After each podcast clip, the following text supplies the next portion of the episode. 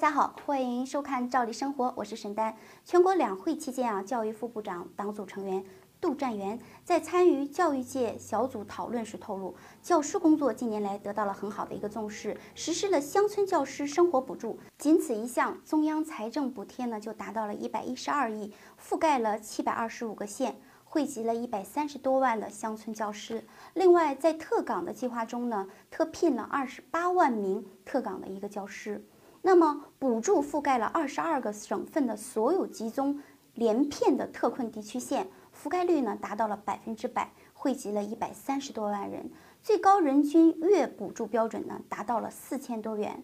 那么，如何精准的为这个乡村教师提供真正的解渴的这种补助呢？那么，下面以北京为例，我给大家来进行分析一下。市教委相关的负责人介绍说，按距北京城市中心的直线距离来进行衡量，将乡村和山区城镇中小学划分为五大类，与市中心直线距离小于三十公里的乡村教师，每人每月补助达到一千四百元。与市中心直线距离大于等于三十公里的小于五十公里的学校呢，教师每人每月可以补助到一千八百元；与市中心直线距离大于等于五十公里、小于七十公里的教师呢，每人每月可以补助到两千四百元；与市中心呢直线距离大于等于七十公里的小于九十公里的。那么教师的每人每月的补助呢，达到了三千两百元。与市中心直线距离大于等于九十公里的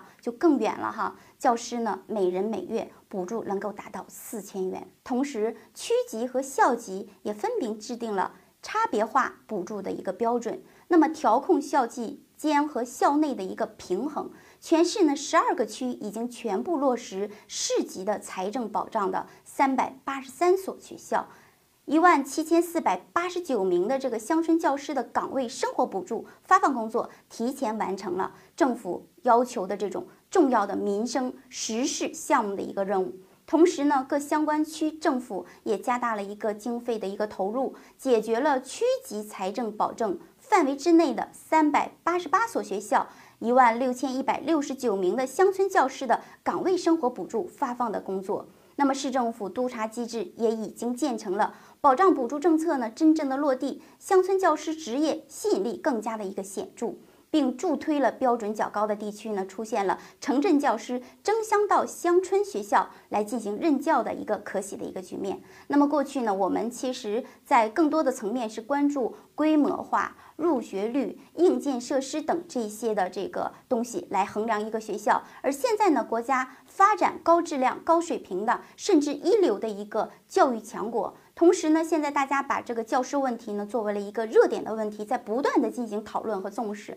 是我们整体的全国教育事业在新时代一个非常重大的一个进步。那么关于今天的这个话题呢，您有什么好的建议和您的想法，可以在我们的评论当中呢留言，与我们来共同分享，我们也一起来讨论一下。那么今天的节目就到这儿了，感谢您的收看和关注，再见。